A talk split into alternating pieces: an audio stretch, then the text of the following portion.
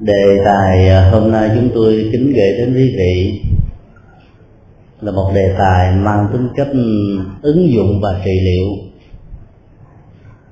Có gì phải sầu đau? Tựa của đề tài đã là một thách đố buộc tất cả à, mọi hành giả Phật giáo phải à, đối đầu với à, nỗi khổ niềm đau bằng cách là sống chung với chúng. Sống với một thái độ rất bản lĩnh là có gì phải. Tức là mình xem chuyện sầu và đau đó là chuyện diễn ra hàng ngày, như là những thực tại có mặt khổ và đau là hai um, cặp song hành.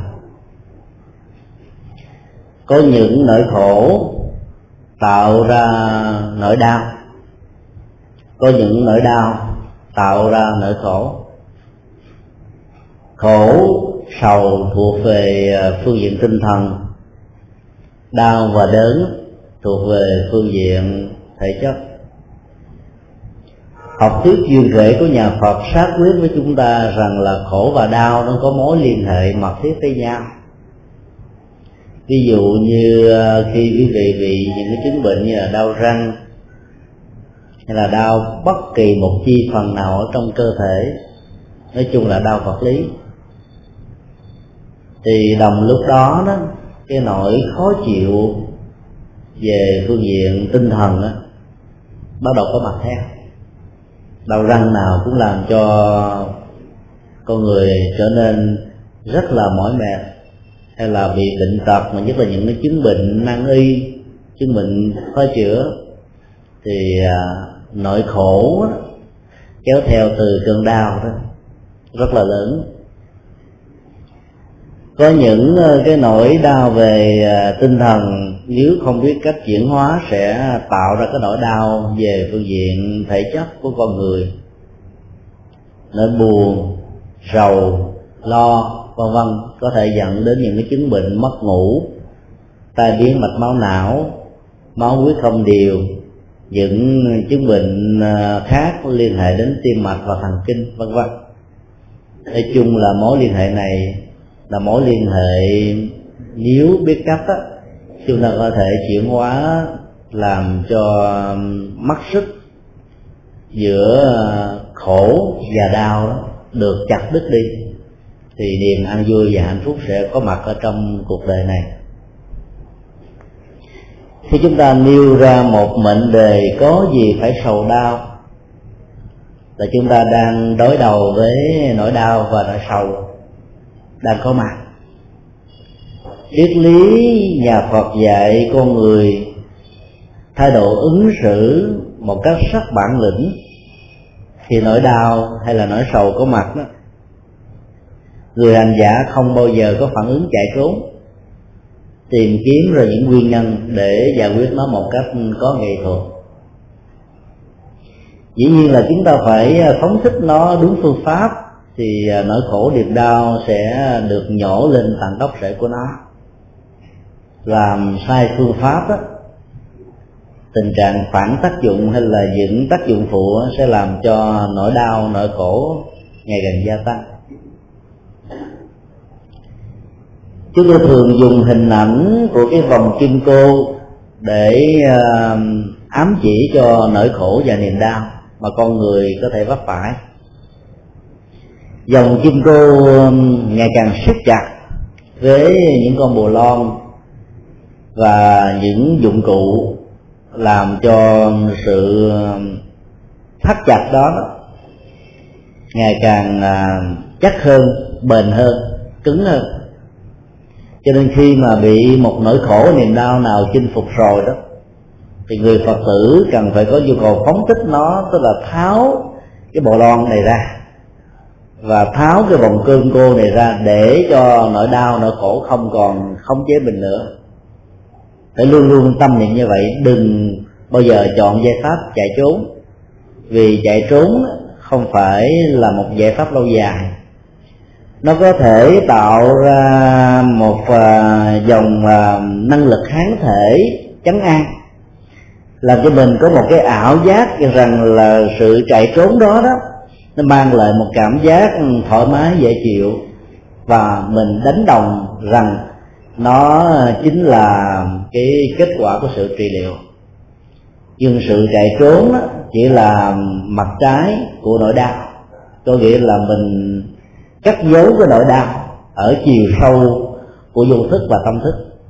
Và do đó nỗi đau này lại càng bị đè nén, khống chế, chinh phục, tác động và nó gắn liền với cái nỗi sợ hãi rất là lâu và dài của con người cho nên triết lý nhà Phật dạy là phải đối diện để nhận ra được mặt mũi của chúng. Cho nên có gì phải sầu đau, được quan niệm như là một khỏi đầu, hay là một câu công án, để chúng ta phá vỡ được tất cả những nỗi lo và nỗi đau có thể có ở trong sinh hoạt thường nhật. Sầu đau rất đa dạng có thể có đến hàng trăm ngàn loại khác nhau. Liệt kê và chỉ ra mặt mũi của chúng có thể kéo từ năm này đến kiếp nọ, mà vẫn không hết. Ở đây chúng tôi chỉ à, nêu ra bốn tình huống nỗi sầu đau chính. Nhờ đó, chúng ta vận dụng các phương pháp trị liệu của Phật giáo để tháo gỡ. Sầu đau của sự mất mát sầu đau của um, nỗi quan, sầu đau của bệnh tật, và sầu đau của những điều không như ý diễn ra trong đời sống sinh hoạt gia đình. Cách đây ba hôm uh, chúng tôi có nhờ một vị bác sĩ dẫn đến uh, bệnh viện để khám bệnh. Bác sĩ đó đã đến trễ lý giải về sự đến trễ này bác sĩ đã đưa ra một sự kiện mang lại nỗi sầu đau rất lớn cho bà. Đó là cái máy vi tính laptop gắn liền với ờ, nghề nghiệp và công việc của bà rất nhiều năm. Đã bị mất cấp vào đêm trước của cái ngày dẫn chúng tôi đi bệnh viện nó bị mất cấp trong một tình huống là khi điện vừa cúp, mọi vật bị chìm ở trong màu tối. Cho nên một người nào đó đã lấy cắp đi cái à, cái máy này trị giá trên dưới hai ngàn đô la. Bà buồn dữ lắm. Rồi bà hỏi những người gia nhân và những người thân ở trong gia đình, ai cũng nói rằng họ không phải là tác giả của việc lấy cái chiếc máy vi tính đó, cho nên nỗi đau lại càng quặn thắt. Sự khó chịu bắt đầu trỗi dậy trong lòng của bà. Và nỗi buồn khống chế, chinh phục toàn thể dòng cảm xúc và cuộc sống của bà. Xuống tối hôm đó làm cho bà mất cả ngủ. Sáng hôm sau, đến giờ hẹn rồi nhưng mà bà cũng bị quên luôn bởi vì cái nỗi đau nó khống chế và nó có mặt đầy ở trong cái ờ, tâm thức cho nên tất cả các việc cần làm những việc đã hứa những sinh hoạt thường nhật gần như là bị bỏ quên. Bởi vì ý thức của con người đó nó thường bám vào một đối tượng nhất định nào đó. Khi nó bị khống chế vào một cái đối tượng của sầu lo đau bệnh đó, thì gần như là tất cả những hình ảnh còn lại có thể rất cần thiết cho sinh hoạt lại không được quan tâm tức nghĩa là cái sầu lo nó sẽ làm cho con người đánh mất sự quan tâm vào những cái cần quan tâm. Tập trung sự không quan tâm vào những cái cần quan tâm. Rồi làm cho những ờ, cái mối ờ, khổ đau trỗi dậy thật nhiều. Chúng tôi mới góp ý với bà một ờ, phương pháp trị liệu tâm lý rất là thiết thực được đúc kết từ trong kinh điển của đức phật dạy. Tức là bà hãy quan niệm rằng ờ, cái chiếc máy vi tính đã bị đánh mất rồi đó, chắc chắn sẽ không bao giờ trở lại với bà lần thứ hai. Bởi vì có một ai đó đã cố tình lấy nó trong cái tình thế là điện bị cúp cho nên không ai phát hiện được ai. Không biết là bệnh nhân đến đó lấy, hay là gia nhân đang làm việc lấy, hoặc là người thân làm việc lấy mà khi người ta đã cố tình lấy rồi thì đâu có ai đi dạy dột. Mà báo rằng là tôi đã lỡ lấy cái máy vi tính này, cho nên tôi xin trả lại và mong bà hãy tha thứ và bỏ qua cho.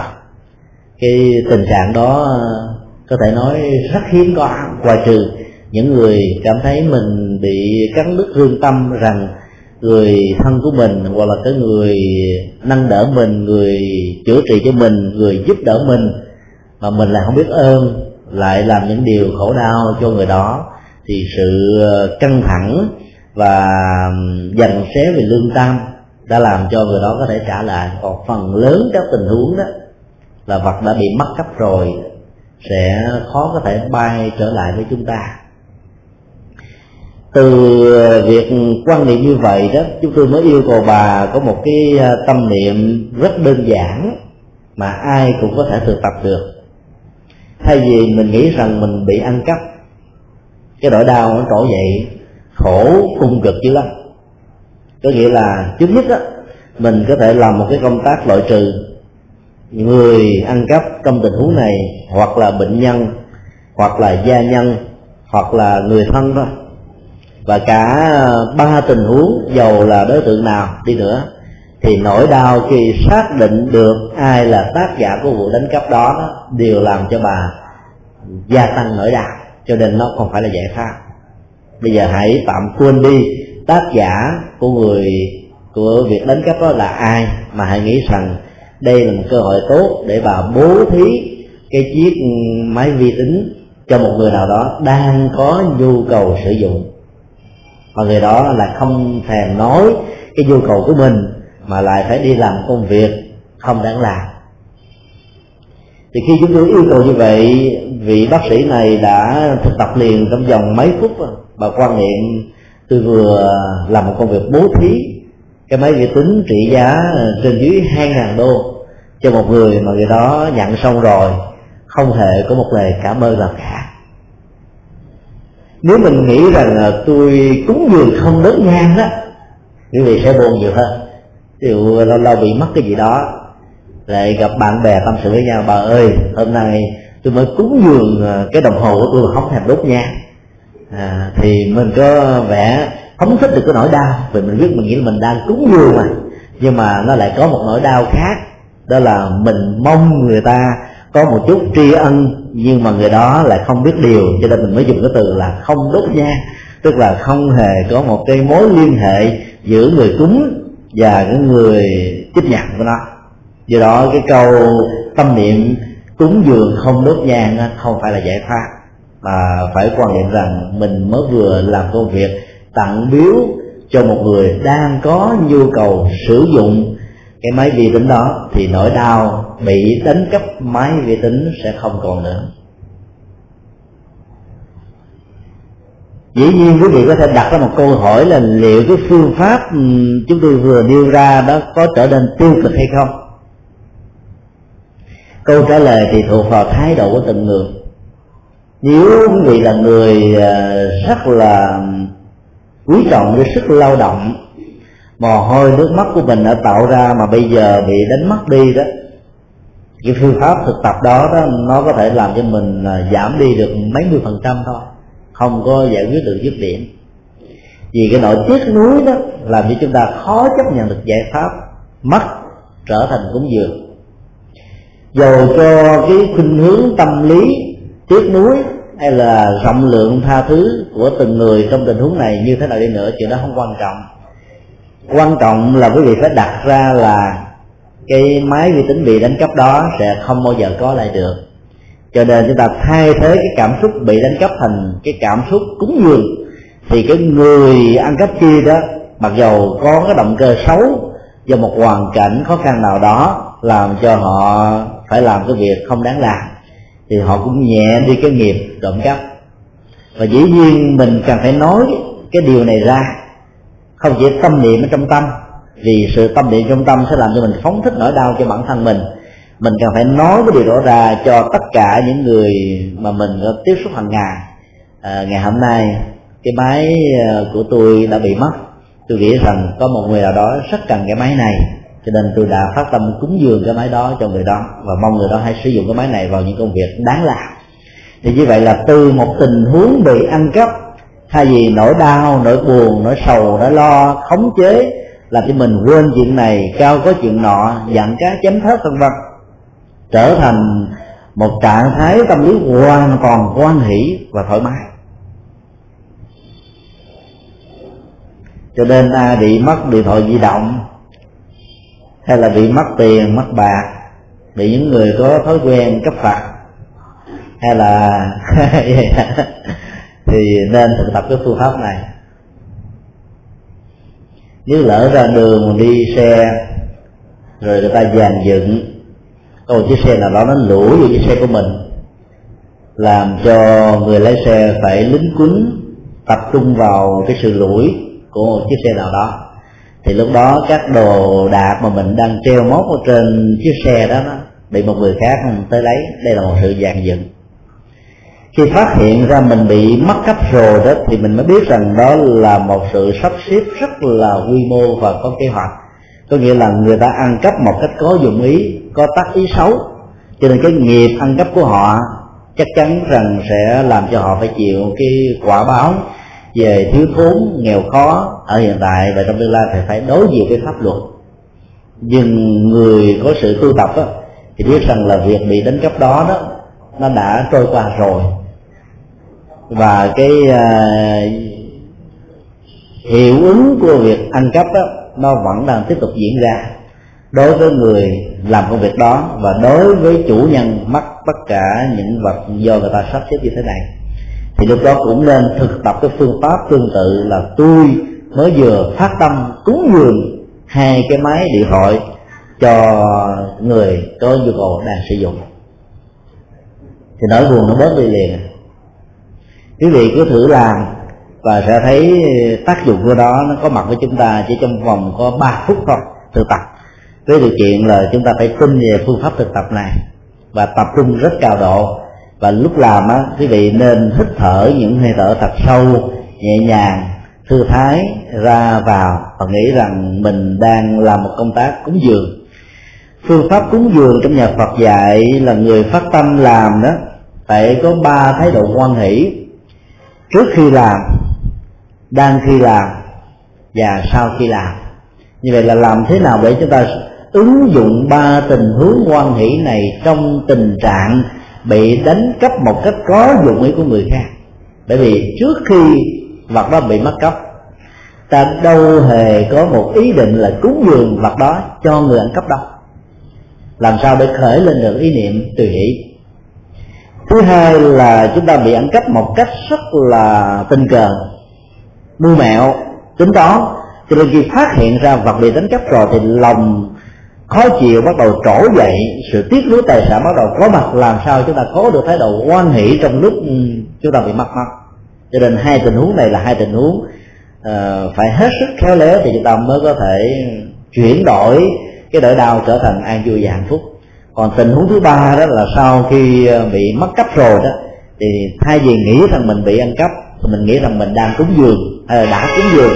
Thì lúc đó đó, lòng à, hăng hoa, vui vẻ và trạng thái được phước báo sẽ bắt đầu có mặt. Thì lúc đó chúng ta dễ dàng để cho trạng thái quan hỷ nó kéo dài ở trong dòng cảm của chúng ta. Như vậy là chúng ta chỉ có thể thực tập một cách rất là tương đối và tất cả những người phật tử đó, muốn có được an vui hạnh phúc là phải thực tập phương pháp này. Bất cứ lúc nào khi mình bị đánh cắp, hay là bị mất một cách tình cờ, hay là do một sơ ý bất cẩn làm rơi một cái đồ vật nào đó ở trên đường phố trong chợ búa, hay là ở những nơi công cộng, vân vân, chúng ta sẽ biết rằng là cái việc mất cắp đó, hay là việc đánh rơi đó sẽ không bao giờ có lại được. Thì lúc đó chúng ta phải khởi lên niềm quan hỷ à, tôi đã làm được việc cúng dường và bố thí mặc dầu trước khi làm hay là sau khi làm hay trước khi mất sau khi mất hay là đang lúc mất hay là trước khi mất thì mình không có được cái tâm quan hỷ. Nhưng mà mất rồi đó mình có được cái tâm quan hỷ thì cái quả phước báo đó vẫn có. Và cái nghiệp quan trái giữa mình và người kia nó cũng giảm đi được mấy mươi phần trăm. Và những người đánh cắp hoặc là ăn cắp cái vật của ta và ta đã nói với họ nói một cách bình thường không phải là dụng ý ám chỉ người nào rằng ngày hôm nay tôi đã cúng dường uh, cái máy vi tính là cái chiếc điện thoại di động. Thì lúc đó những người này nghe đó thì họ lòng của họ vừa nhẹ nhõm vừa cảm thấy nó bức rất lương tâm khó chịu ghê gớm lắm. Và trong những tình huống đó nếu người đánh cắp người ăn cắp là người thân của chúng ta thì họ sẽ trả lại chúng ta trong thời gian ngắn. Bởi vì cái phước báo do chúng ta phát tâm biến một vật bị ăn trộm trở thành vật cúng dường, làm cho người kia trở thành ăn năn hối lỗi. Và nếu như họ không hối lỗi thì cái lần họ bị quá đá trời, cũng đừng mặn tâm.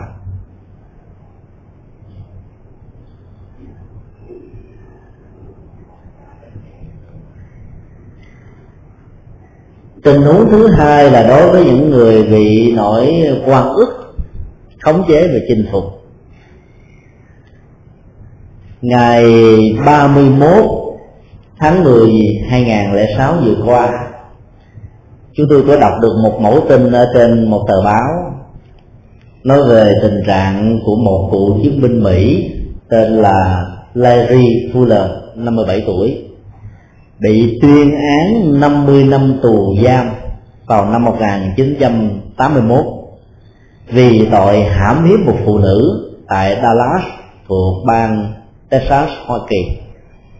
Và đã làm cho người này phải bị thương tích trầm trọng. Khi ờ, tới hiện trường thì ờ, cảnh sát của bang Texas đã lấy lời khai của nạn nhân. Nạn nhân đã trả lời rằng là có một gã đàn ông đột nhập vào căn nhà hãm hiếp cô. Sau khi ờ, khống chế được cô thì cô có kháng cự thì lúc đó đó, kẻ làm việc tồi bại đó đã dùng dao làm cho người nữ xấu số đầy bị thương tật rất nặng nề.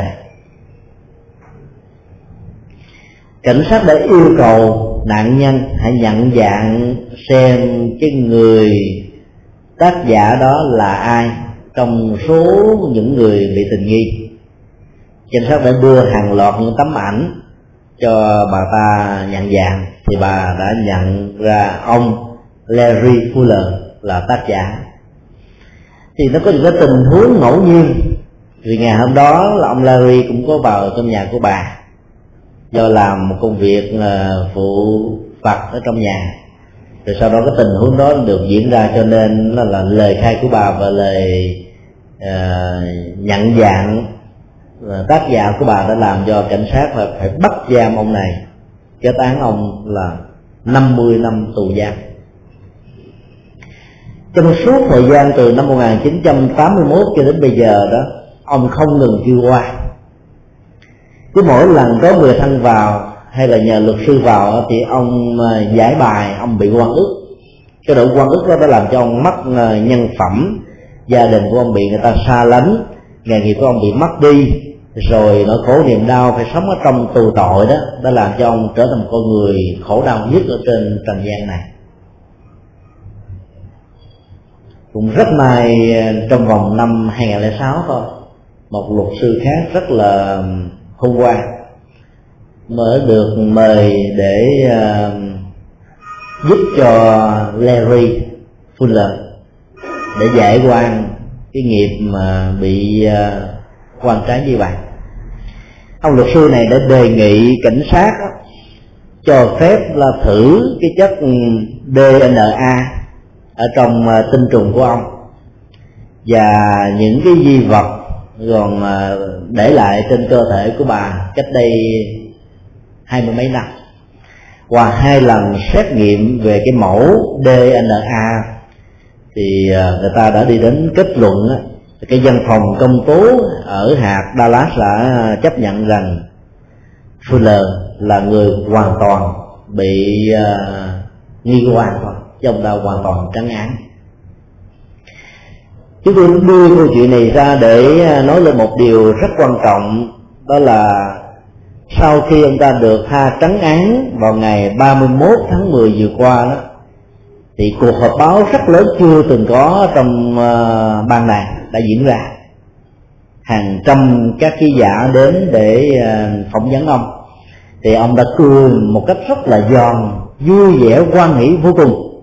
Và ông nói với tòa án cũng như là người đã nhận dạng làm ông đó, là tôi cảm thấy rất quan hỷ vì ngày hôm nay tôi đã được tấn án. Lời xin lỗi của tòa án và xin lỗi của nạn nhân đã được chấp nhận một câu nói hoàn toàn mang là cái ý thức trị liệu cho bản thân của ông rất nhiều. Khi chúng ta bị một nỗi hàm quan nào khống chế và chinh phục đó, cái dòng cảm xúc của con người bắt đầu nó dâng trào lên ở một mức độ hoàn toàn khó chịu. Sự dâng trào đó nó giống như tình huống của một cái bong bóng bị trương sình ở bên phòng. Chúng ta đưa vào một cái lượng khí, quá cái sức chịu đựng của cái bong bóng ví dụ cái bong bóng này có thể có sức chịu đựng là 60 cc mà chúng ta nạp vào trong trong nó nó đến 90 cc cái chắn rằng cái bong bóng này nó nó sẽ à, nổ tung ở cái chỗ nào mà nó có một cái à, cái bóng hay là có một cái vết giống như mặt trăng vậy đó. Do đó nó quá mỏng cho nên nó sẽ phải xì cái hơi thoát ra ở chỗ này để cho cái tình trạng sẹt nó được diễn ra sự ức chế trong cái nỗi quan khi của con người nó cũng như y hệt như vậy. Phản ứng đầu tiên của rất nhiều người bị quan trái đó là đi tìm một người nào đó để giải bài cái tâm sự bị quan khiên của mình. Sự giải bài đó, đó nó làm cho mình phóng thích nỗi đau ra bên ngoài một cách rất là tình cờ mà mình không biết. Thì nói ra được cái nỗi qua cho một người khác mà nhất là người đó là người có thái độ tâm lý hiểu biết lắng nghe, chia sẻ và ăn ủi thì nỗi quan khiên này nó được tháo gỡ đi mấy mươi phần trăm.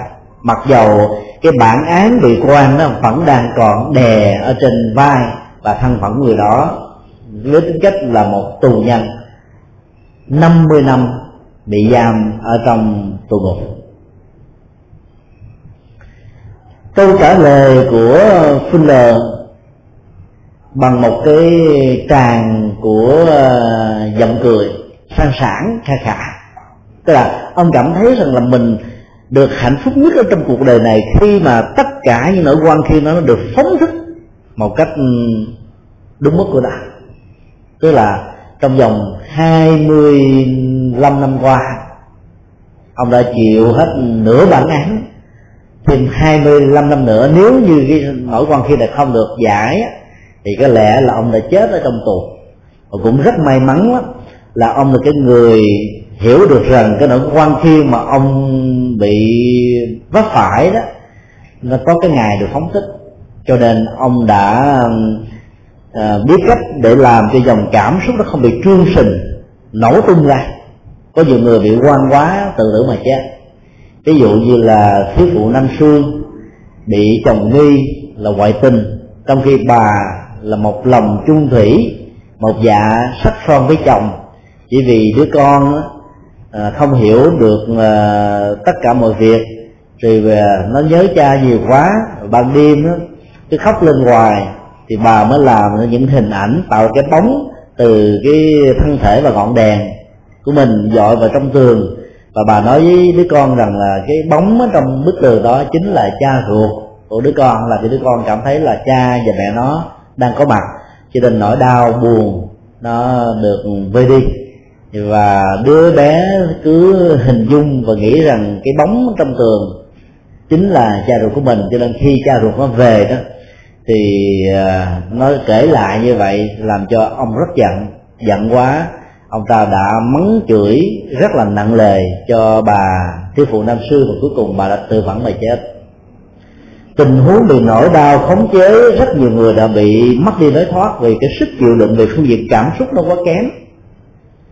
Làm cho người đó thay vì ờ, xem nó trở nên nhẹ nhàng, đơn giản, thì cái dòng cảm xúc này đã làm cho nỗi đau bị bắn trúng vào trong tim. Và cái cơn đau này nếu không được phóng thích không có người hiểu, và nhất là những người thân ngày càng xa lánh và có những phân biệt đối xử thì nỗi đau đó lại có khuynh hướng gia tăng thì trong tình huống này đạo phật dạy chúng ta là đừng bao giờ quan trọng quá vấn đề. Cái nỗi đau bị quan thiên, bị người ta hiểu sai, hiểu trái đối với mình á, thì mình đừng có đai nghiến nó. Đừng có dây vò nó. Đừng có đi đọc cảm xúc nó. Bởi vì cái đó không phải là giải pháp mà ngược lại, mình phải nghĩ rằng à, đây như là một cái cơ hội để giúp cho mình có được cái bản lĩnh chịu đựng như là lửa thử vàng tâm linh, làm cho con người trở nên bản lĩnh hơn và sâu sắc hơn về bản chất của cuộc đời, về nhân tình thế thái, về những nỗi hàm quan, về những nỗi khổ đau là như thế nào. Tức mình cứ nghĩ rằng đây là những cái cơ hội để mình trải nghiệm qua, chứ đừng nên buồn giận và đổ trút tất cả những sự giận dữ lên trên người đã nghĩ quan mình hay là đã kết án quan mình? Bởi vì cái đó nó tạo ra sự gút bắt cái dây xích là quan thiên quán trái quan gia trái chủ này nó sẽ theo đuổi chúng ta ở đời này. Và nếu không giải quyết dứt điểm đó, nó sẽ có khuynh hướng lây lan ở đời sau. Thì đó là một cái điều hoàn toàn không nên khi ờ, hành giả có được phương pháp thực tập là không quan trọng quá vấn đề đó thì nỗi đau dầu có lớn có to như là quả núi tu di đó, cũng trở nên xẹp lép như là một hạt cát. Tức là mình à, dùng cái ờ, phương pháp quán niệm để nâng cái lực chịu đựng và thái độ kiên nhẫn của con người lên bằng một thái độ sáng suốt hỷ xả thì lúc đó đó tất cả những nỗi đau khống chế con người đó nó sẽ bị xì ra hết. Nó không có ờ, chinh phục mình. Còn nếu ai nghĩ rằng là mình bị quan qua cho nên mình chưa qua không được thì mình đập bàn xô ghế rồi có những ứng xử nóng nảy rồi la hét hoặc là chửi bới hoặc là cắt đứt quan hệ với cái người đã tạo ra nỗi quan khi cho mình. Thì dĩ nhiên cái nỗi quan đó nó, nó sẽ không có một giải pháp nào để tháo gỡ. Phương pháp kế tiếp mà người bị hồng quan có thể phóng thích nỗi đau đó là hãy thực tập đừng cương điệu hóa vấn đề.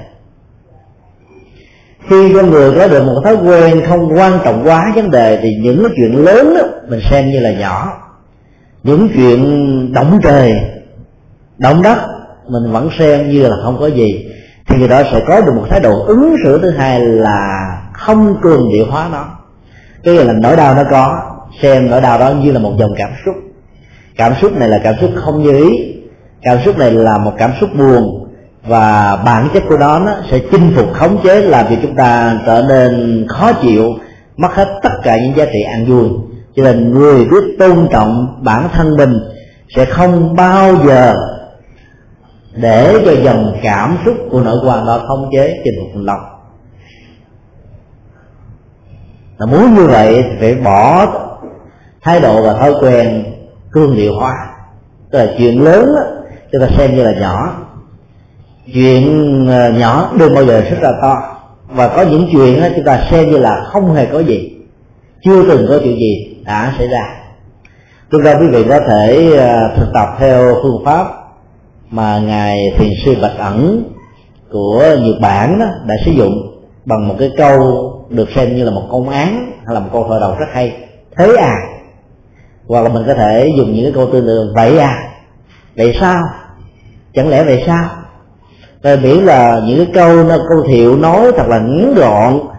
Nó có một cái tác dụng để giúp cho mình à, nhìn ra được bản chất của những cái đổi hàm quan nó rất là mắc cười không đáng để cho chúng ta bận tâm và cũng không đáng để cho mình phải mất rất nhiều thời giờ để thanh minh và thanh nhàn. Tuy nhiên, cái phương pháp này cũng đòi hỏi chúng ta phải sử dụng đúng thì mới có hiệu dụng và sử dụng sai đó thì rất nguy hiểm. Có những tình huống bị hiểu sai đó, chúng ta phải giải bài nó, phải tìm cơ hội để giải bài đối với cái người nghi quan mình sự giả bài sẽ giúp cho tình huống bị ghi qua đó được phóng thích ở trong dòng dài phút thôi. Có nhiều người vì sĩ diện vì bản ngã vì tự ái vì tự trọng quá mức đó, nghĩa là, tôi không có lỗi. Tôi đâu có sai lầm trong tình huống này tại sao tôi phải nói trước? Tại tao tôi xin lỡ trước tại tao tôi, tôi phải giải bài. Khi nghĩ như vậy thì người kia ừ, nghĩ quan mình họ nghĩ là có lẽ là ông này cái bà nọ đã có cho nên đúng thóc tim đen, đâu có đường nào mà trói đâu. Cho nên phải cấm răng mà chịu đựng, mà chấp nhận thôi. Do đó chúng ta cần phải giải bài khi có cơ hội. Dĩ nhiên là chúng ta giải bài có nghệ thuật, có phương pháp. Giải bài trong một trạng thái quan hỷ hỷ xả, rộng lượng, thứ tha. Chứ phải giải bài theo kiểu để đai nghiến, trừng phạt, đi đọt, trả đũa cái người đã tạo ra cái nỗi hồng quan đối với mình thì sự giải bài đó sẽ làm cho mối quan khiên này được tháo gỡ, giống như ông Fuller. Ông không ngừng kêu ra ông yêu cầu hết luật sư này đến luật sư nọ mà ờ, cũng rất không may cho ông là những người luật sư đầu đã không phải là những người có kinh nghiệm. Cho nên không đề xuất được một cái phương pháp thử ừ, cái mẫu DNA cho nên ông đã phải bị đau đớn trong tù suốt 25 năm. Và khi được tòa kêu tránh án và xin lỗi trước mặt công chúng với rất nhiều báo chí có mặt đó. Thì ông đã hoan hỷ nhận lời. Ông không hề trách móc rằng là à, chính tòa án đã làm cho tôi thất điên bất đảo làm cho tôi mất ăn bỏ ngủ mất công ăn việc làm. Bây giờ phải bồi hoàn danh dự bồi hoàn tài sản bồi hoàn tổn thất cho tôi. Ông ta không hề có bất kỳ một phát biểu nào liên hệ đến những sự đòi bồi hoàn. Chỉ nhiên theo luật pháp của hoa kỳ và những nước tiên tiến trên thế giới đó, thì luật pháp sửa sai, luật pháp phải bồi hoàn. 25 năm ở trong tù, người ta có tính ra cái trị giá tiền tệ lúc đó và trị giá tiền tệ bây giờ. Mỗi tháng lương ông được bao nhiêu, thì tòa phải trả lại cái đủ số tiền mà ông ta đang phải ngồi 25 năm tù đó. Cộng thêm cái độ quan ước đã đè lên cái danh phận, nhân phẩm, tư cách, đạo đức và gia đình cũng như là ảnh hưởng kinh tế đối với gia đình của ông điều rất hay ở đây là ông không hề trách cứ cái người đã tạo ra nỗi hào quang cho ông, vì ông ta hiểu rất rõ bà nạn nhân trong tình huống bị mê sản cho nên đã nhận dạng làm ông chứ không phải đã cố tình hại ông. Ở đây ông đã nghĩ ra cái phương pháp mà đạo phật đã dạy là quán không tác giả cái là mình nghĩ rằng là không có một tác giả nào đã cố tình tạo ra nỗi đau hàm quan cho mình, mà chỉ là một sự hiểu lầm vô cớ. Quán không tác giả là một nghệ thuật. Bây giờ mình biết rằng là người kia cố ý phê bình, chỉ trích, làm thương tổn cảm xúc mình. Nhưng mà mình vẫn nghĩ rằng họ là một người rất là tình cờ và hiểu sai thôi chứ không có dụng ý. Để cho nỗi tức tối nó không trỗi dậy trong lòng cảm xúc của chúng ta. Sở dĩ mình phải ứng xử như vậy là vì mình biết thương, yêu hạnh phúc của bản thân. Đừng đi đọt cái cảm xúc của mình bằng những nỗi khổ và niềm đau do người khác mang lại. Cho nên tìm cách để phóng thích nó ra một cách có nghệ thuật. Thì nỗi đau đó được trôi qua.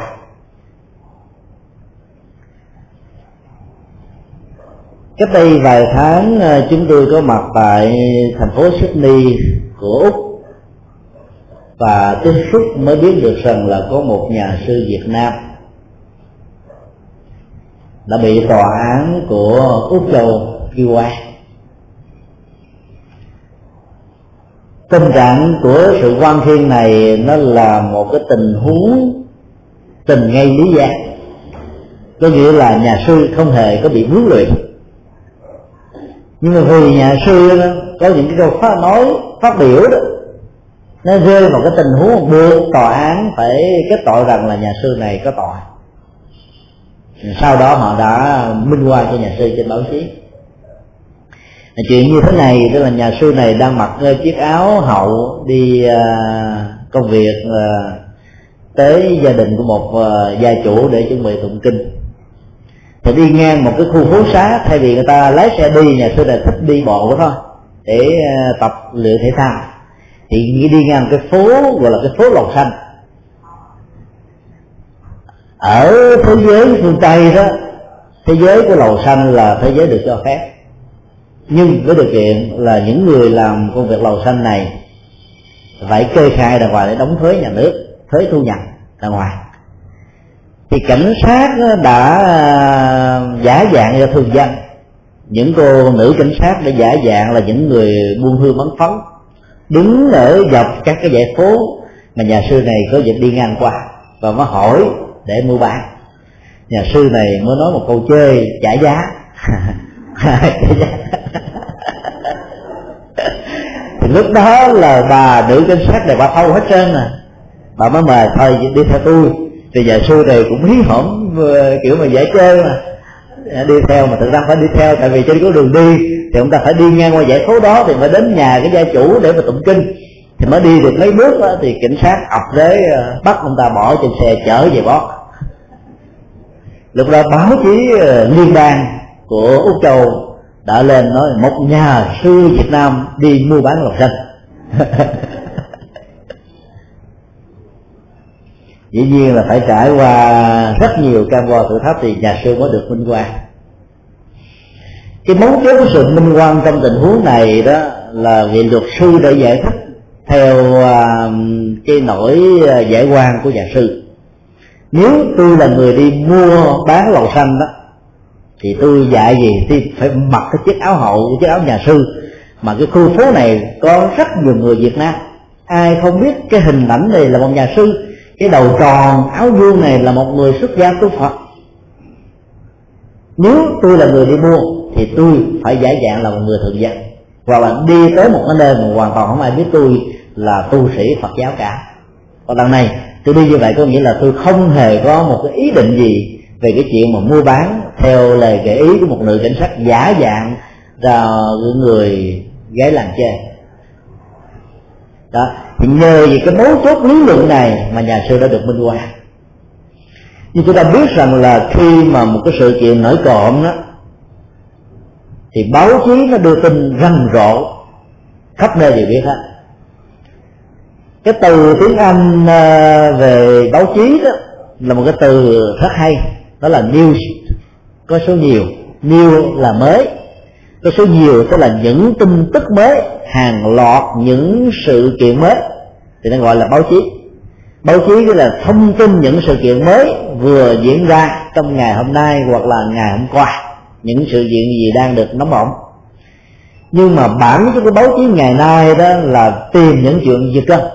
Tức là những chuyện gì mà nóng hổi đó. Giống như trong lò còn vừa thổi vừa ăn thì người ta là khoái hơn.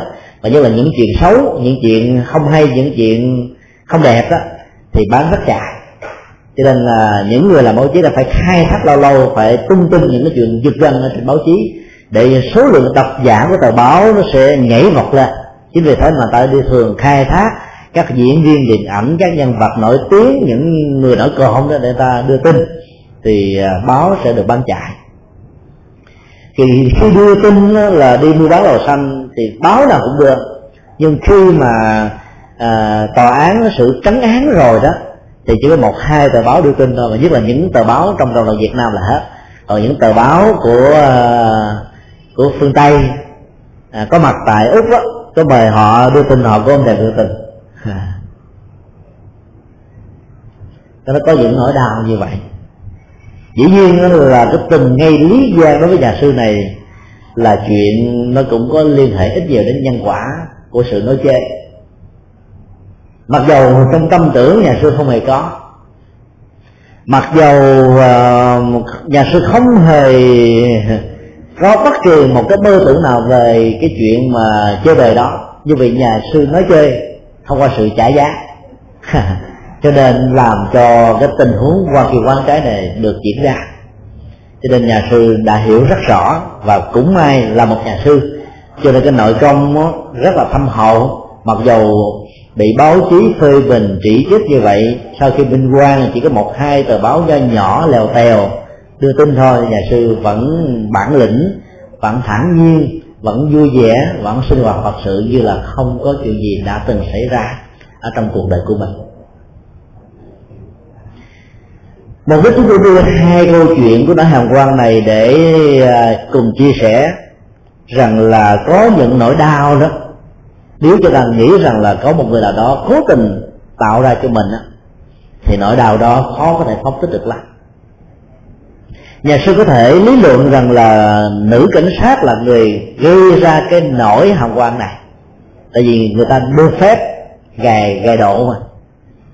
Nếu không khéo bị dướng bẫy, do vì phát biểu sai lầm trong tình huống này, cho nên dẫn đến cái chuyện bị hiểu sai có lẽ hiểu được điều này cho nên nhà sư đã cảm thấy là mình được giải qua mình không cần phải nghĩ rằng nữ cấp, nữ cảnh sát chính là người mang lại nỗi đau và mất uy tín, thân phận của một nhà sư. Và nhất là khi nhà sư bị tai tiếng về vấn đề này rồi đó, thì khó mà hoạt động phật sự được lắm. Dĩ nhiên là các phật tử, cho chúng tôi biết là khi mà cái tin tức đó được lan truyền đó thì số lượng tín đồ phật tử đi chùa đó nó giảm đi một cách rất rõ ràng. Và đang làm một cái di hưởng cho các ngôi chùa lân cận cũng giảm đi số lượng tín đồ. Người ta cứ nghĩ rằng ôi mấy ông sư toàn là bê bối không à. Đi chùa chi? Thì về nhà nhiều ông chồng mà không có thông cảm với bà vợ đó. Cho bà có biết không? Cái chùa đó, ông thầy đó, ông dạy đó. Nhưng mà bà đi và đi đút tiền cho mấy ông thầy ăn làm gì? Dĩ nhiên là nó sẽ có cái kéo theo những nỗi hàm quan cho hàng loạt những ông thầy chùa, ông thầy có dính líu gì những chuyện đó. Mà hoàng mà thực ra là ông thầy bị hàm quan này cũng đâu có dính líu đâu. Do vậy ông ta bị cái bệnh nói chơi để làm cho mang cái cái nỗi đau. Cho nên nhà Phật mới dạy trong cái giới à, không nói láo đó, nó gồm có bốn nội dung. Không nói sai sự thật, không nói lời gây chia sẻ không nói những cái lời tục tiểu quyền của chữ thời và không nói những lời vô ích. Tức là không nói chơi người tu học Phật rồi là không có nói chơi. Nói rất nghiêm túc. Tại vì nói chơi đôi lúc đó, dẫn đến sự hiểu lầm của người khác. Người khác họ cao có họ giận dỗi lên đó, thì mình cũng có một cái cộng nghiệp về nhân quả đối với người đó. Và trong tình huống này chúng ta thấy là có một cái cộng nghiệp nhân quả rất là rõ ràng. Đối với bản thân và đối với các nhà sư và đối với rất nhiều người phật tử, họ phải ờ, chịu một cái nỗi đau do những người không thích phật giáo du quan giới họa nói rằng các nhà sư đều lơ thôi, làm ảnh hưởng đến niềm tin, tín ngưỡng của quần chúng rất nhiều. Cho nên, chúng ta phải quán không có tác giả tạo ra nỗi đau, nỗi quan khi cho mình, thì nỗi đau đó sẽ có cơ hội được lắng dịu đi rất nhiều mình quán không có tác giả, có nghĩa mình nghĩ rằng là người kia không hề có một tình ý gì. Có một dụng ý gì, có một nỗ lực gì, hay là sắp đặt gài bẫy, vân vân, tạo ra cái nỗi đau cho bản thân mình. Mặc dù mình biết tin thực tế là có, mình vẫn quan niệm là không có, thì nỗi đau sẽ được phóng thích. Tình huống thứ ba là tình huống của bệnh tật. Bệnh luôn luôn mang lại những nỗi đau năm ngoái khi có mặt tại hoa kỳ tại thành phố long beach chúng tôi gặp một uh, giám đốc rất giàu có người việt nam. Ông này uh, sau khi nghe giảng xong mới lên uh, cúng dường rồi mới uh, xin chúng tôi được nửa tiếng để uh, chia sẻ. Thì mới bảo rằng ông đang bị chứng bệnh ung thư vào giai đoạn cuối. Bác sĩ bảo rằng là thích cái gì cứ ăn cái đó trong vòng khoảng 15 ngày nữa, ông ta sẽ phải qua đời thì nỗi đau lớn nhất của ông ta là có một cô vợ rất đẹp, mà không biết cô vợ này phải sống như thế nào sau khi ông ta qua đời nỗi đau thứ hai đó là ông ta vừa sanh được một đứa con thơ. Ông ta nghĩ rằng là trách nhiệm của người chồng, người cha đó làm cho ông ta cảm thấy khó chịu hơn vì sự mất mát của ông sẽ làm cho đứa con trở thành trẻ mồ côi. Cái thứ ba ông là giám đốc của một công ty xí nghiệp lớn. Cho nên khi mà ông ta qua đời thì cái công việc làm ăn này nó sẽ bị sụp đổ vì không có người kế. Hoặc là cái người mà có ờ, thay ông để làm công việc đó dư nhất uh, ờ, khôn ngoan khéo léo để lèo lái cái công ty xí nghiệp để làm cho nó được thịnh vượng. Cho nên các công nhân và những người cộng sự đối tác với ông bao nhiêu năm qua cũng phải bị một cái liên lụy ảnh hưởng về công việc kinh tế tất cả những đó nó tạo ra một cái nỗi lo rất lớn làm cho ông ngày càng nghiêm trọng, ngày càng mỏi mệt, ngày càng căng thẳng hơn. Ông ta nói rằng là, thầy ơi, tôi gần chết rồi. Có lẽ tôi sống không bao nhiêu ngày nữa, thầy quan hỷ nhận cái phần cúng dường của tôi để thầy hồi hướng nếu tôi có qua đời đó. Thân nhân của tôi báo cho thầy biết, thì thầy cũng ráng mà cầu siêu cho tôi giao ông ta nói mà giống như người hết xí quách vậy ông ta mới chỉ có ba mươi mấy tuổi thôi. Cái nỗi đau khi nhận diện rằng mình phải đối diện với cái chết đó, đã làm cho nhiều người suy sụp tinh thần ngã quỵ. Chứ tôi nói khuyên ông ơi theo lời bác sĩ nói còn đến mười mấy ngày nữa ông mới chết cho nên là còn dư sức để ông sống được hạnh phúc suốt mười mấy ngày cho nên bây giờ ông hãy khe, theo lời có biết của tôi là ông hãy về nhà sống quan hệ với vợ, với con, dẫn vợ con đi ờ, du lịch. Mười mấy ngày nữa mà nếu ông có làm nó cũng không tạo ra thêm đồng xu cách bạc nào. Có thêm vài chục ngàn đô cũng không có giúp cho ông kéo dài thêm được hạnh phúc. Cho nên ông hãy tổ chức đi du lịch với vợ và con đến một cái nơi và cũng đừng bao giờ nói vợ con rằng là mười mấy ngày nữa ông chết. Để cho tất cả những cái tác động tiêu cực về phương diện cảm xúc và tâm lý nó không ảnh hưởng lên thể chất và tinh thần của ông. Cái thứ hai nữa là trong suốt cái chuyến đi chơi đó, ông luôn luôn nở nụ cười, kể những cái chuyện vui nhắc lại những cái tình cảm đẹp và chia sẻ những cái niềm hân hoan hạnh phúc ở trong cuộc đời và yêu cầu người vợ cũng như người con cũng vậy. Phải làm đúng theo cái bài bản thì mới có tác dụng điều thứ ba nữa là ông phải buông hết tất cả mọi nỗi lo nỗi lo của những người cộng sự đối tác phải mất công việc làm. Nỗi lo của người vợ trẻ phải xa người chồng ở cái tuổi mà lẽ ra chưa phải xa. Nỗi lo của một đứa con bị mồ côi, nỗi lo của cha mẹ họ hàng hai bên. Nỗi lo của bạn bè, của những người à, có thiện cảm ông hãy buông hết tất cả mọi nỗi lo đó và trong chuyến đi đó chỉ duy trì được cái cảm giác an vui hạnh phúc là đủ rồi. Rồi ông mới đi mười mấy ngày ông gọi điện thoại cho tôi coi ông có bị chết hay không. Tại vì đến lúc đó ông chết cũng chưa muộn. Chứ tôi phải dùng những cái câu nói mà gây cho ông ta những cái cú sốc đó, chết vẫn chưa muộn. Và nghe nói chết là sợ thấy mồ mà ông thầy thì ông nói là chết vẫn chưa muộn. Thế là ông ta không muốn chết chút nào. Tôi phải sống cho ông ông coi ha thì có nhiều người khi bị thách đố đó thì cảm thấy à, mình bị tự ái, dồn dập, cho nên mình muốn chứng minh ngược lại với những gì mà người ta đang nói mà không quan tâm đến dòng cảm xúc của mình. Hay vì nếu là một cái người mà không có biết đạo đó, mà nghe ông ta nói là mười mấy ngày nữa tôi phải chết rồi, thì lúc đó trời ơi tự nhiên ông quá à, ông ờ, tội nghiệp quá ờ, rồi ráng rồi sao có lẽ là đời trước ông gieo cái nghiệp mà sát sanh nhiều dữ lắm cho nên đời này ông phải bệnh tật rồi chết thôi rồi ráng chịu thôi nghe cái muốn chết luôn. Cho nên lý giải mọi vấn đề liên hệ đến hạnh phúc và khổ đau bệnh tật và sức khỏe gắn liền với định nghiệp ở trong đời quá khứ sẽ làm cho nỗi đau nó gia tăng nhiều lắm chúng ta nghĩ rằng có lẽ là đề kiếp trước mình tạo những nghiệp xấu cho nên đề này mình phải chịu. Thì nỗi đau đó là một cái nỗi đau dày xé, rất lớn. Lúc đầu nó diễn ra như là một cái ờ, phản ứng ờ, giảm đau đó nó làm cho mình cảm thấy thoải mái. Mình nghĩ là thôi, có dai, có trả mà.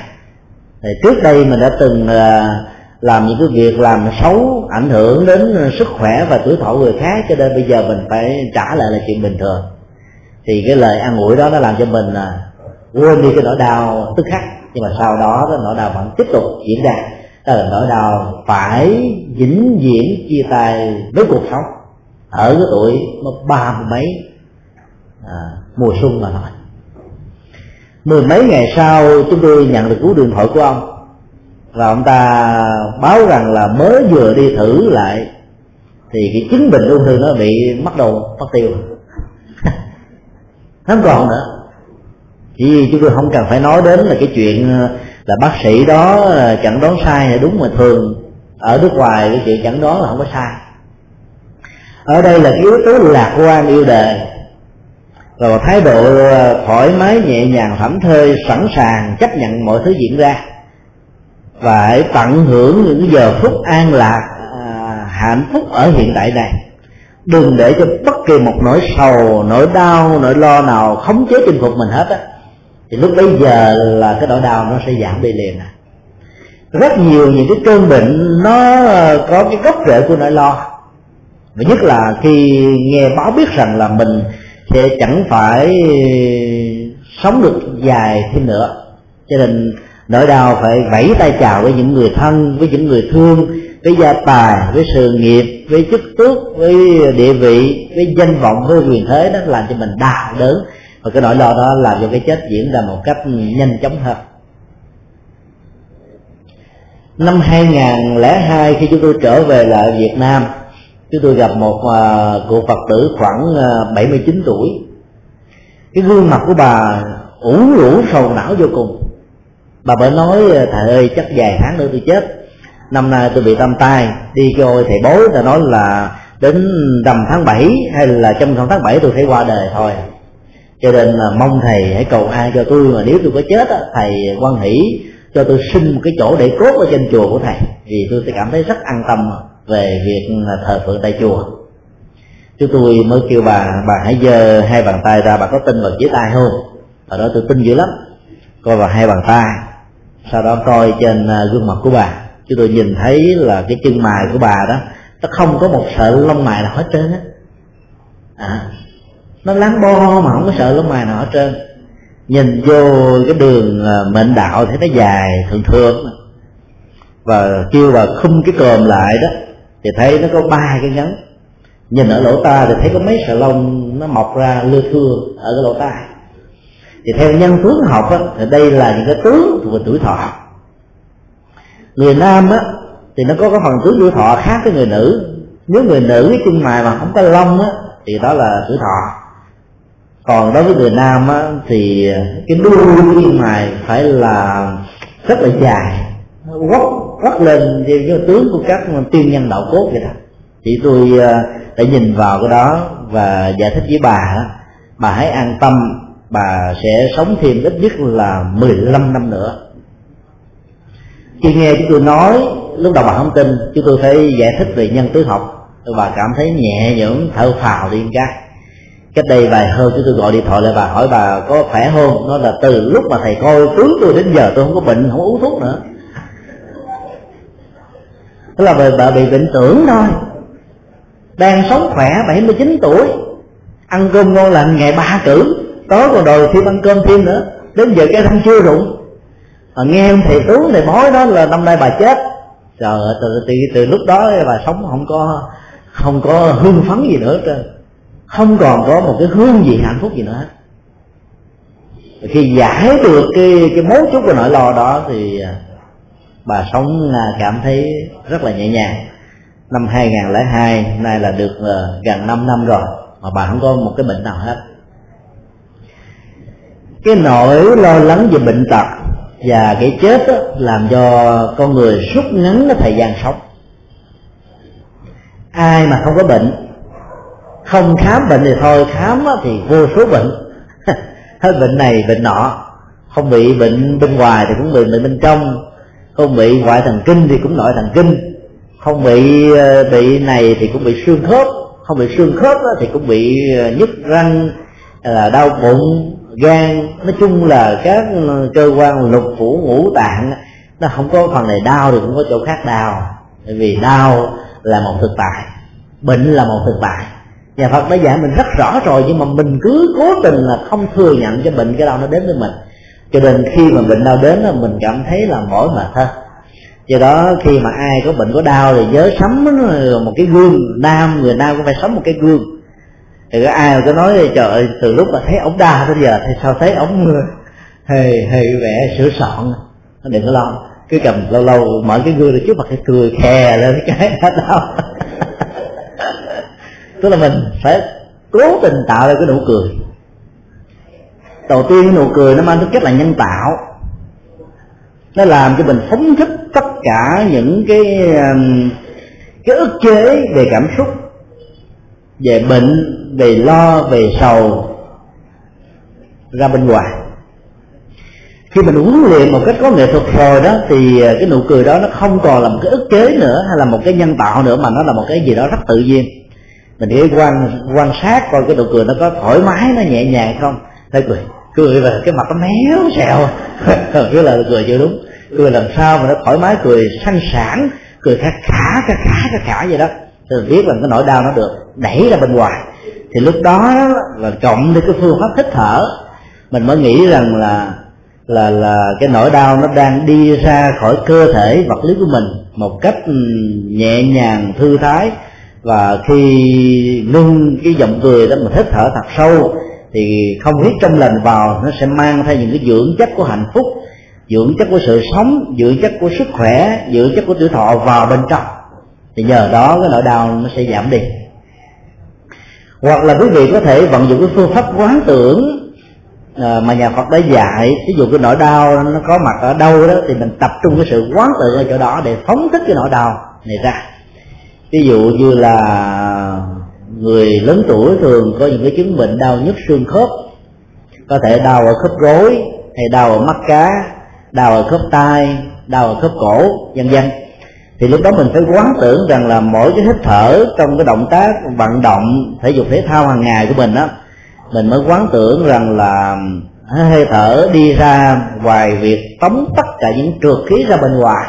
Thì nó tống luôn cái bệnh của xương khớp của nhức mỏi ra bên ngoài.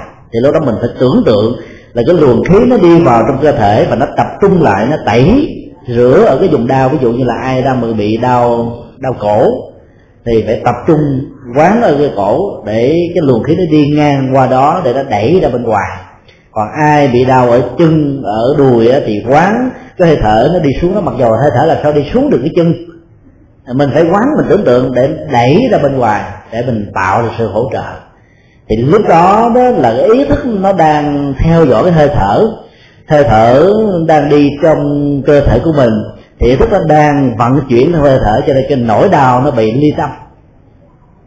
Mấu chốt cái phương pháp quán tưởng là tạo ra cái chất liệu ly tâm về nỗi đau. Và chất liệu ly tâm này đứng về phương diện y học đó nó sẽ tạo ra một cái à, phản hóa chất ở trong cơ thể. Cái hóa chất đó nó như là một cái thuốc giảm đau. Hai gì mình phải uống cái thuốc giảm đau đưa vào trong cơ thể thuốc giảm đau này nó mới có, có tác dụng nó chảy đều hết tất cả xương cơ bắp gân nó làm cho nỗi đau nó giảm đi. Còn bây giờ mình quán như vậy thì nó cũng tạo ra một cái chất, một cái chất nội tại tự điều hòa cơ chế trong cơ trong cơ thể của mình đó nó làm cho nỗi đau nó cũng giảm đi mấy mươi phần trăm. Dĩ nhiên là nó không bằng thuốc giảm đau bởi vì nó là cái chất hóa học được tạo ra do phương pháp quán tự của mình mà không hề có bất kỳ một phản ứng phụ nào đây là điều mà quý vị nên tin. Phương pháp quán tự nó sẽ giúp cho mình tống khứ nỗi đau ra bên ngoài mà không hề bị bất kỳ một phản ứng phụ nào. Trong khi đó uống thuốc giảm đau đó thì nó có thể ảnh hưởng bao tử hoặc hại thận hay là hại tim mạch vân vân. Còn cái đầu quán tự để đẩy nỗi đau ra thì nó không hề có những cái cái nỗi lo đó. Như vậy khi bệnh tật có mặt á, chúng ta thừa nhận đó như là một sự tật đang diễn ra. Và hãy sống chung với nó tức là sống chung với bệnh tật để bệnh tật không khống chế mình ai cũng bị đau ai cũng bị nhức ai cũng bị ờ, mỏi mệt. Nhưng mà nhờ thái độ lạc quan tích cực thoải mái buông xả nhẹ nhàng thư thái vững chãi và thảnh thơi thì nỗi đau đó nó có nhưng mà nó là không khống chế cái, cái cấu trúc vật lý và cái cấu trúc tâm lý của chúng ta thì nỗi đau đó sẽ giảm đi được mấy mươi phần trăm tất cả những người xuất gia đều thực tập những phương pháp này. Cho nên khi quý vị quan sát là người xuất gia mà khi mà bị bệnh tật đó, khác với những người tại gia. Ở chỗ là cái sắc mặt, sắc diện của những vị xuất gia mà bị bệnh tật đó, vẫn thư thái, vẫn thoải mái, vẫn vui tươi mà nhìn vào cái vị tưởng rằng là không có bệnh. Nhờ có cái chất lạc quan và có cái nghệ thuật là phóng thích nỗi đau ra bên ngoài. Cho nên ai mà có bị bệnh đau đó thì phải duy trì cái nụ cười niềm vui và quán tưởng qua hơi thở đẩy ra. Cái phương pháp quán tưởng là mình phải à, tập trung vào cái chứng bệnh cái chứng đau nào đó để mình tống khứ ra bên ngoài. À, rồi từ từ đó nó sẽ có một cái hiệu dụng bắt đầu thì nó hơi ít.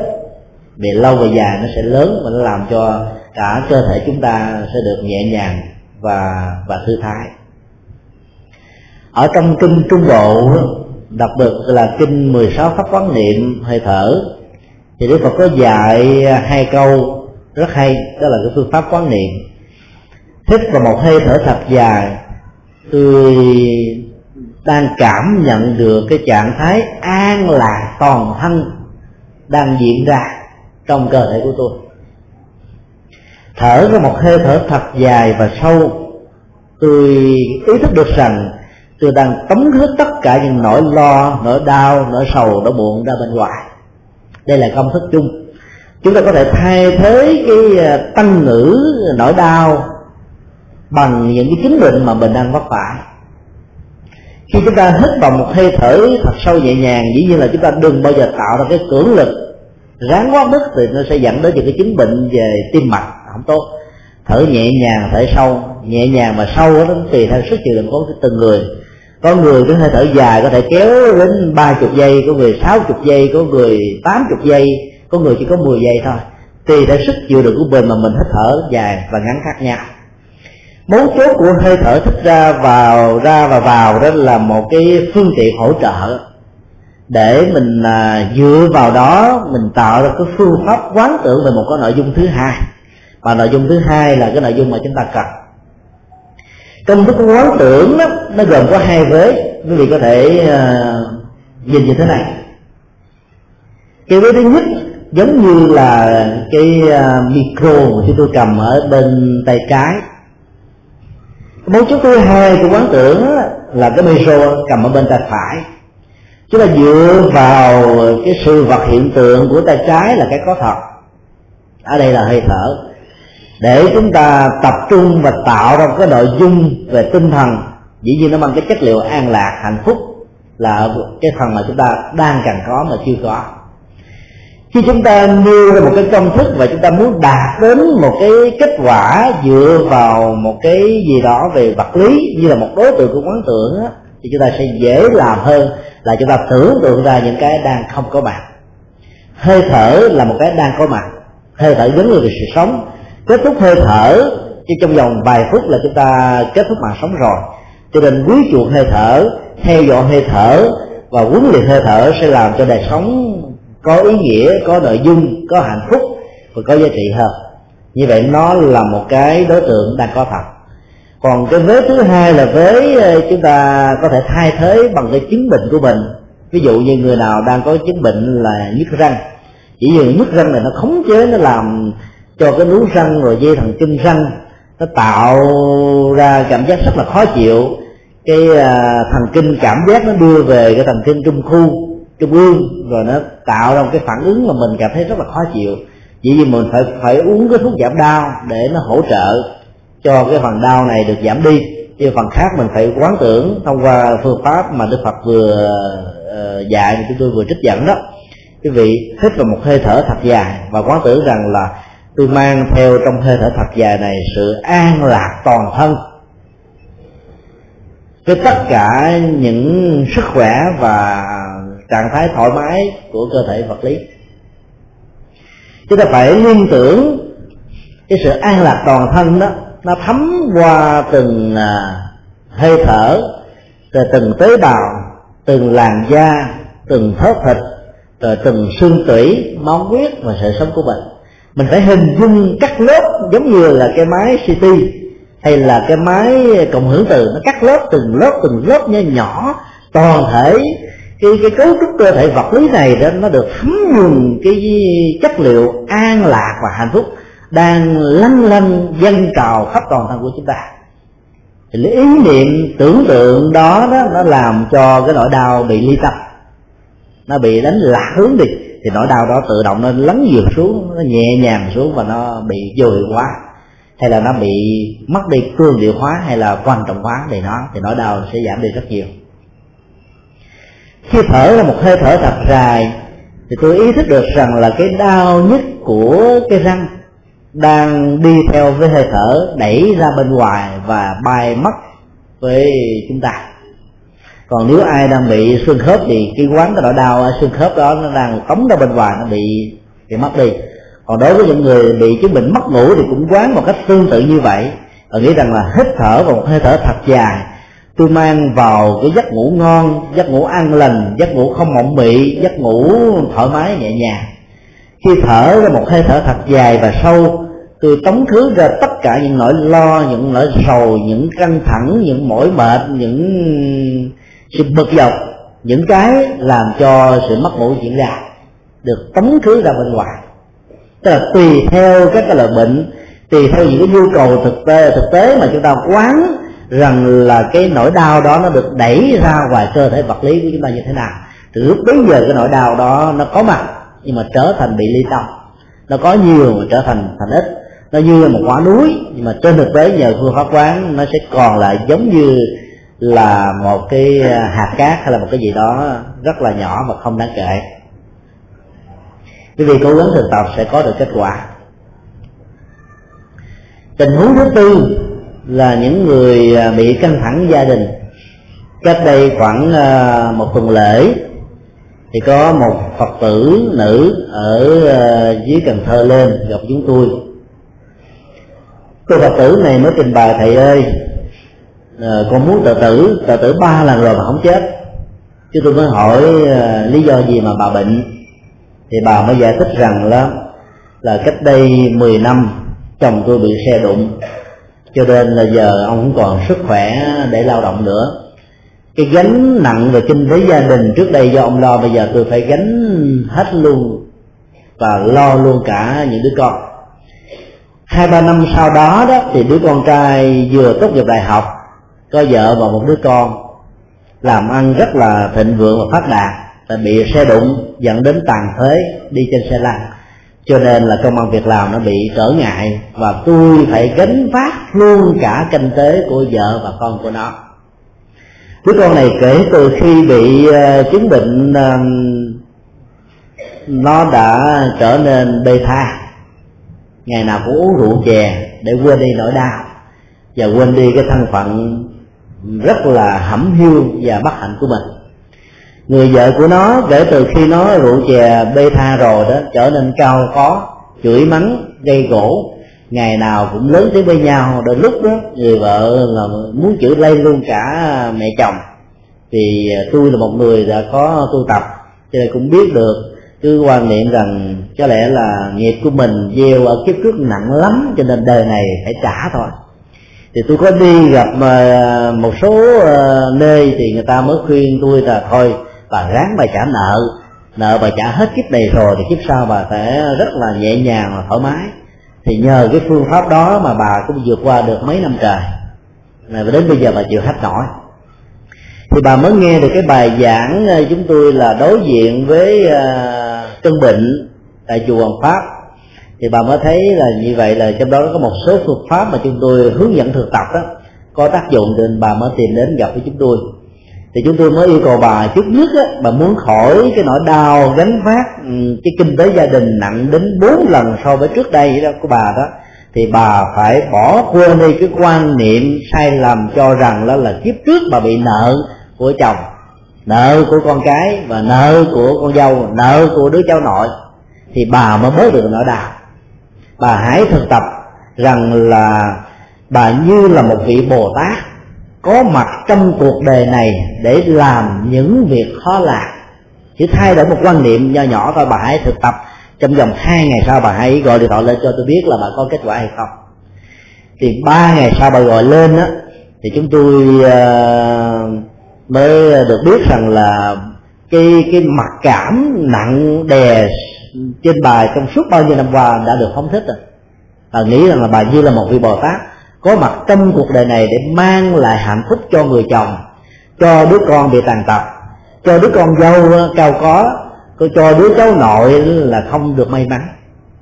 Trước đây bà nghĩ nó như một cái nợ, mà bốn cái nợ mà đổ dồn lên trên vai thì người phụ nữ nào gánh vác cho nổi không ạ cho nên mỗi lần làm lụng, rồi bị thiếu nợ phải đi vay mượn, rồi mỗi một tháng trả lãi đến cả một hai triệu đồng như vậy đó, làm cho bà không còn muốn sống, bà đã từ tử, ba là bà không chết. Cho nên quan trọng nhất là quý phật tử đừng có hiểu lầm rằng là tất cả những gì mà chúng ta chịu trong cuộc đời này đều có gốc rễ cái nghiệp quá khứ của mình. Đức phật đã nói trong kinh trường bộ đó, ai quan niệm rằng và lý giải tất cả mọi diễn ra về hạnh phúc khổ đau đều có gốc rễ định nghiệp, định mệnh ở trong quá khứ thì người đó sẽ không bao giờ có được hạnh phúc. Bởi vì người đó sẽ không nỗ lực để làm. Và nếu có làm đi nữa thì cũng cảm thấy rất là nặng. Mới sanh ra, lớn lên, bao nhiêu gian khó rồi. Bây giờ phải gánh lấy tất cả bốn cái gánh nợ, rồi mỗi một tháng phải trả nợ, trả lãi, trả vốn nữa. Thì sáu cái nợ chồng chất lên chịu sao cho thấu. Cho nên phải quan niệm rằng là mình như là một vị bồ tát có mặt để làm những việc khó làm, thì lúc đó đó, cái nỗi nỗi đau, cái nỗi lo, cái sự gánh vác kinh tế chúng ta nó sẽ trở nên nhẹ nhõm, thư thái vô cùng, chứ không còn căng thẳng như trước đây nữa. Thay đổi quan niệm sai lầm không đã giúp chúng ta tháo gỡ được nỗi đau đến mấy mươi phần trăm rồi. Điều thứ hai chúng tôi yêu cầu bà hãy quan niệm bằng cách là quán tưởng giống như là có hai chú tiểu ở trong chùa một chú tiểu được phân công là lao quét chùa từ trên chánh điện cho đến nhà tổ. Một chú tiểu được phân công là quét sân chùa và quét dọn nhà vệ sinh. Dĩ nhiên là công việc này là công việc nó rất là nhỏ mà nếu như không có phương pháp quán tưởng đó, mình nghĩ rằng trời ơi tôi con cháu của những nhà giàu sang phú quý à, đi đâu là có người người hầu kẻ hạ người bưng kẻ đỡ người đón kẻ đưa cái gì vô chùa mà cho bị đi đọc như thế này, thì mỗi khi mà quét nhà, lau chùa, làm nhà vệ sinh thì thấy nó nỗi khổ đau, nó chồng chất, đè nén căng thẳng lắm, thì những chú tử như vậy trước sau gì cũng ra đời. Bởi vì tôi không nổi vì không hiểu được cái phương pháp thực tập ở trong chùa đó. Những công việc làm rất nho nhỏ, đơn giản như vậy, nhưng lại là những cách để tạo ra vô lượng vô số công đức. Và để thực tập cái tâm chịu đựng để tháo bớt đi cái bản ngã to lớn của mình.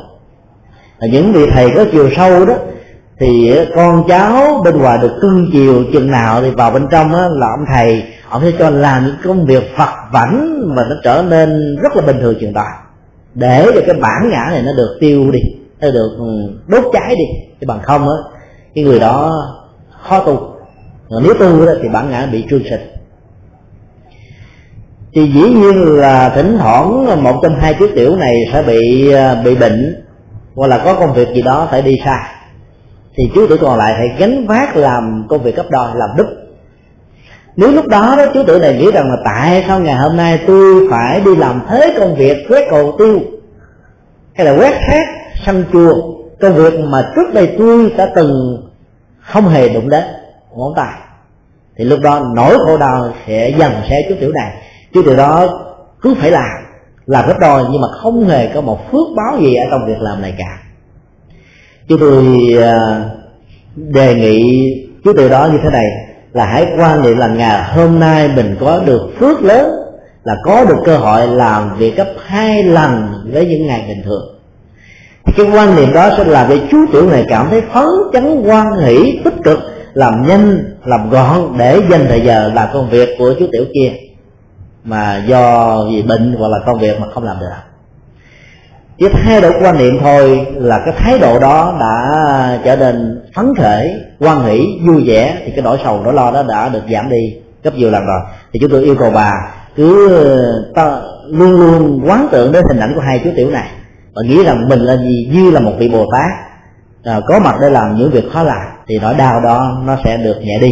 Thì có nhiều người đó cho tôi biết đó là vừa đóng vai trò là người mẹ, mà vừa đóng vai trò luôn cả người cha. Tức là cái gánh vác, trách nhiệm gia đình đó nặng gấp hai, ba lần so với những người khác. Mà nếu như mình nghĩ, trời ơi, tôi mắc nợ đứa con này, thì trong việc gánh vác đó, nó trở nên nặng nhọc, căng thẳng, khó chịu vô cùng. Mặc dù buông bỏ cái sự gánh vác đó ra, mình chịu không nổi mà gánh vác ra mình nghĩ nó như một cái nợ, như một cái nghiệp tiền kiếp á thì nó lại nặng nhọc hơn, căng thẳng hơn. Thì phải nghĩ rằng mình chỉ là một vị bồ tát, thì cái nặng nhọc, căng thẳng đó sẽ không có bằng. Cái tiếp chúng tôi yêu cầu bà đó, hãy dẫn những đứa con đó lên gặp chúng tôi một lần, hoặc là gặp những vị sư dạy về nhân quả trên nền tảng của hiện tại. Đừng có gắn liền vào nó như nghiệp quá khứ, nghiệp tiền kiếp kể cho những người Ờ, trong một tình huống này thứ nhất là người con trai bất hạnh của bà nghe những câu chuyện vừa khó đổi đề thay đổi vận mệnh rồi những cái tấm gương có thật à, phát sóng ở trên đài VTV1 hoặc là những cái uh, câu chuyện có mặt ở trên báo uh, an ninh thế giới là những câu chuyện rất hay những câu chuyện mà phải nói là hy hữu trong một ngàn tình huống có thể có được một tình huống mà thôi họ đã làm được và làm thành công. Thì hãy kể, đọc những câu chuyện đó cho những người con và cho người chồng của bà nghe, để chồng và con của bà cảm thấy rằng là gia, là bản thân của họ không phải bất hạnh đến độ như họ đã cương điệu quá đó, đến độ như là đã quan trọng quá đó, đến độ như là trở nên bất mãn và thấy là cái mảnh ờ, bầu trời của an vui hạnh phúc đã không còn đối với mình nữa hãy đọc những câu chuyện đó, ít nhất là một ngày, một lần trước khi đi ngủ. Thì cái năng lực kháng thể về lao động, về làm, về phấn đấu, về vươn lên, nó sẽ được trỗi dậy trong lòng và trong trong dòng cảm xúc của chúng ta. Thì chúng tôi đã yêu cầu bà làm bà đã làm, và ngày hôm nay bà mới gọi điện thoại lên và thấy là, cho biết rằng là đứa con của bà đã bỏ được uống rượu rồi. Và người chồng là phấn đấu, phấn chấn và đang tìm những công việc vật vảnh để làm nho nhỏ kiếm mỗi ngày chừng vài ngàn bạc. Thay vì ngồi không không làm gì hết, thì cái nỗi buồn về cái thân phận không còn sức khỏe, mất sức lao động, bệnh già bệnh chết sẽ đến làm cho người đó sống những cái chuỗi ngày còn lại trong vô nghĩa và buồn đau. Thì ông đã tìm kiếm một cái việc làm á, vật phẩm không còn có tự ái. Thì trước đây tôi đã làm lớn, tôi đã từng có tiền bạc, tôi đã từng ăn xài to bây giờ phải làm những việc vật vãnh, chắc mót từng đồng từ cách như vậy nữa. Thì rất là may mắn là chồng và đứa con của bà là những người có hiểu biết và rất là chịu ờ, tích cực cùng với bà để gây dựng lại gia đình. Vậy chứ trong vòng có một tuần thôi thì bà đã cảm thấy rất là khấm khá rất là khấm khá so với trước đây mấy năm mà bà đã chịu rất nhiều đau khổ. Bây giờ cái cảm giác tự tử nó không còn nữa và cảm thấy an vui và hạnh phúc hơn nhiều. Thì bốn tình huống về à, bị mất mát, bị quan ức, bị bệnh tật và bị gánh nặng của gia đình như là trách nhiệm mà mỗi người phải có đó, thường để lại những nỗi đau, để lại những nỗi sầu, nỗi lo đối với chúng ta. Là những người tu học Phật thì chúng tôi mong rằng tất cả chúng ta đều có một thái độ và cái nhìn tích cực lạc quan nhìn tới phía trước á chúng ta sẽ vẫy tay chào với bóng cái bóng của chúng ta ở phía xa, hướng về thái dương để cho bóng đêm nó rụng rời tức là luôn luôn có thái độ lạc quan như vậy. Thì trong tất cả những việc mà trị liệu về bệnh tật nó sẽ rất là mau chóng. Rồi những thử thách gian cung, rồi những điều xui những bất hạnh những nghịch cảnh nó có diễn ra nó không làm chúng ta bị trùng bước không làm chúng ta bị ngã quỵ, không làm chúng ta có những cái tâm tưởng tiêu cực, tự vẫn, hay là chạy trốn nỗi đau, hoặc là lao vào rượu chè cờ bạc để quên đi nỗi đau. Thì nỗi đau đó nó lại càng đau nhiều hơn. Thì kính chúc tất cả quý vị được ăn vui và sống an lành trong à, hạnh phúc.